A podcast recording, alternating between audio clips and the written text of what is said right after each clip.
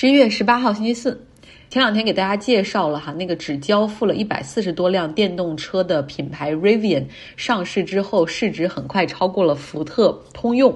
然后我就把它加入到了观察名单，就发现它每天都在涨百分之二十多、百分之十几那样的涨，终于忍不住了哈，然后我昨天就买入了一股，一天就赚了一顿饭钱，然后我当时心里想的很美，就是这个股票大概可以做我半个月的饭票。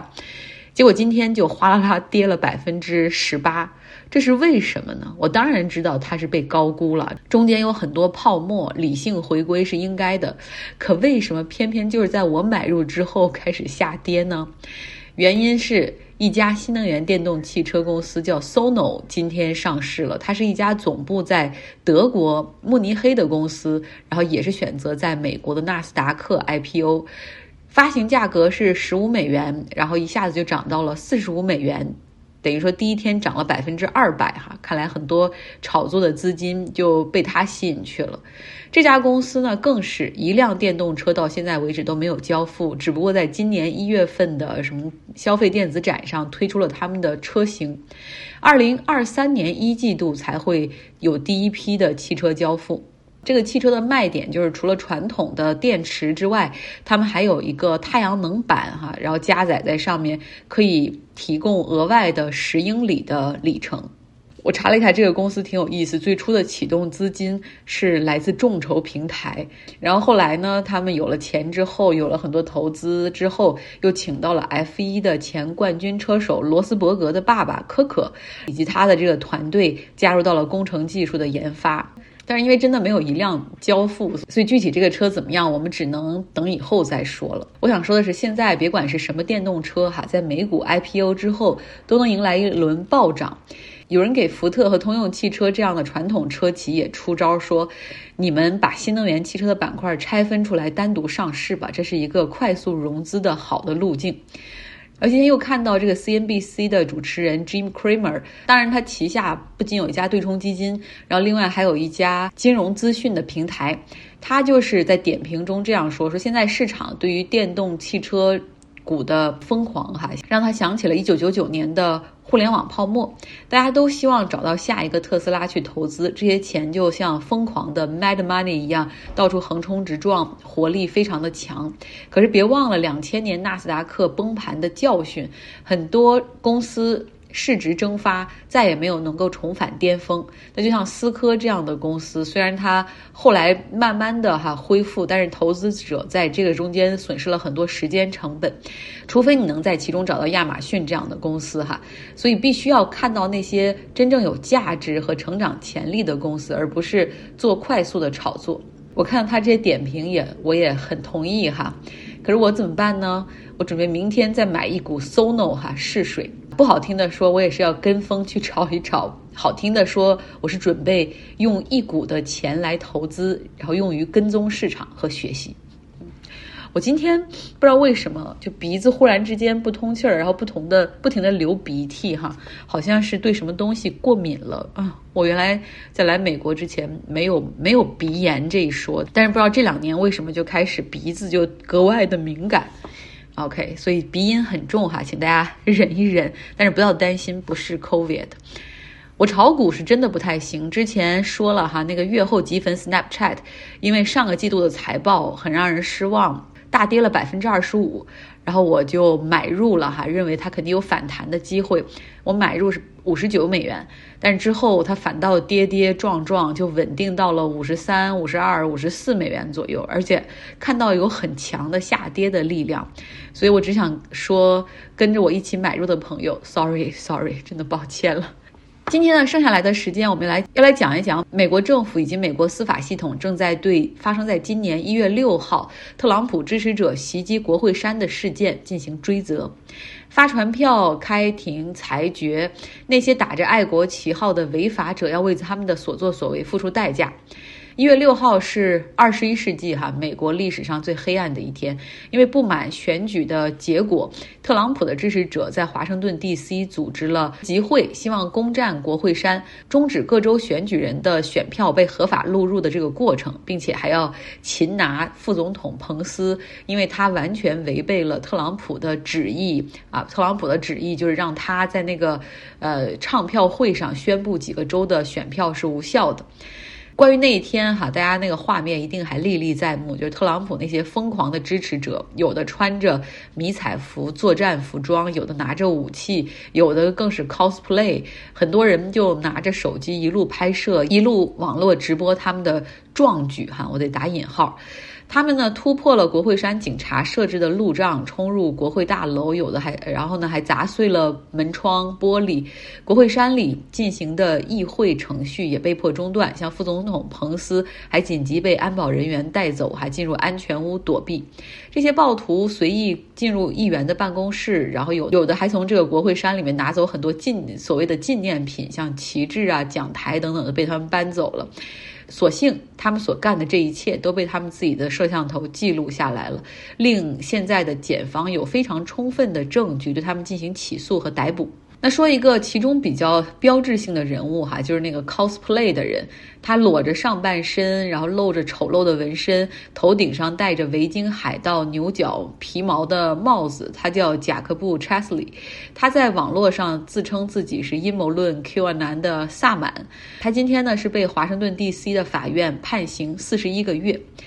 那当然了，在这个事情发生之后，他就已经被逮捕了哈。在过去十个月时间里是调查和庭审的时间，今天是正式的审判下来了。法官说他是第一批进入国会山的袭击者，他也许没有伤害任何人，但是他破坏了政府部门的正常运转，并且鼓动其他人进行暴力袭击啊，这是多项重罪成立。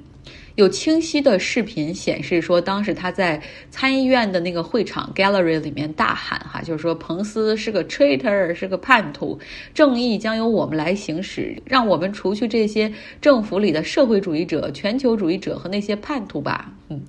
一月六号事发当天，很多占领国会山的袭击者哈都已经陆续的被逮捕和判刑。攻击国会山是一场有组织的暴力行为，谁该对此进行负责呢？美国的众议院有一个委员会正在对此事进行调查，他们已经传唤了二百多名目击者，哈，他们的调查也分为三个层次，首先是针对这些直接参与的暴徒啊，他们是怎么样组织起来，然后怎么样。定位到这个国会山是谁在指挥？那第二层呢？是一月六号这一天，还有很多的极右翼的半军事化的民兵组织参与到其中。啊，这些是怎么样去联络的？他们到底之间有一个怎么样的网络？哈，像什么骄傲男孩啊，Pro Boys，还还有什么 Oath Keeper，什么誓言守护者等等，这些也在调查之中。还有第三层，也就是特朗普及其他核心圈子里是否有人参与，参与的程度如何？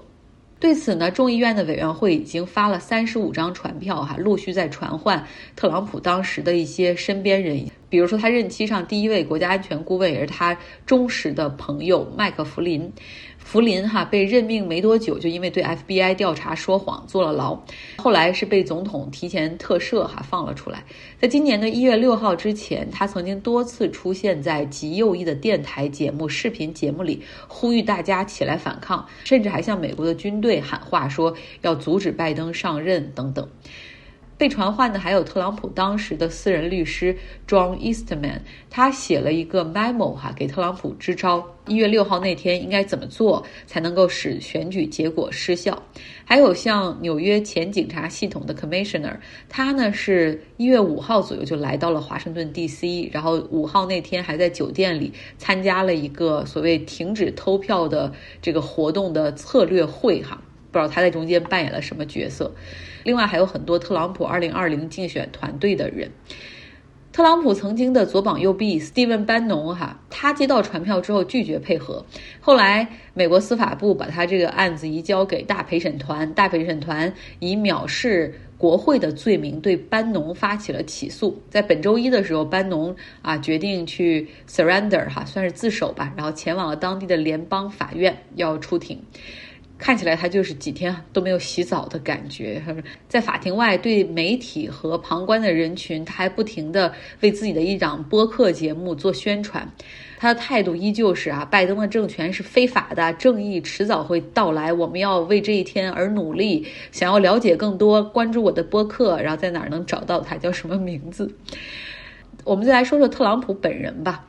国会在调查的时候，他们向国家档案馆索要白宫在一月六号前后的相关记录，就是相关这个事件的记录，比如总统的会议记录、出行记录、电话记录，呃，然后来看他是否有指使他身边的人去怂恿攻击国会。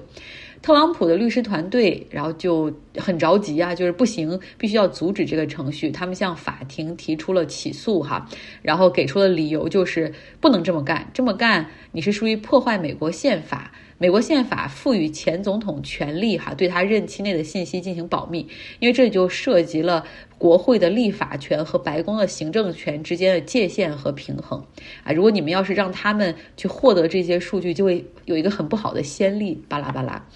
那现任美国总统拜登代表着美国现在的这个行政权力，哈，他对国家档案馆发出了指示，说总统的行政权不应该对违法者进行庇护啊，所以说应该提供。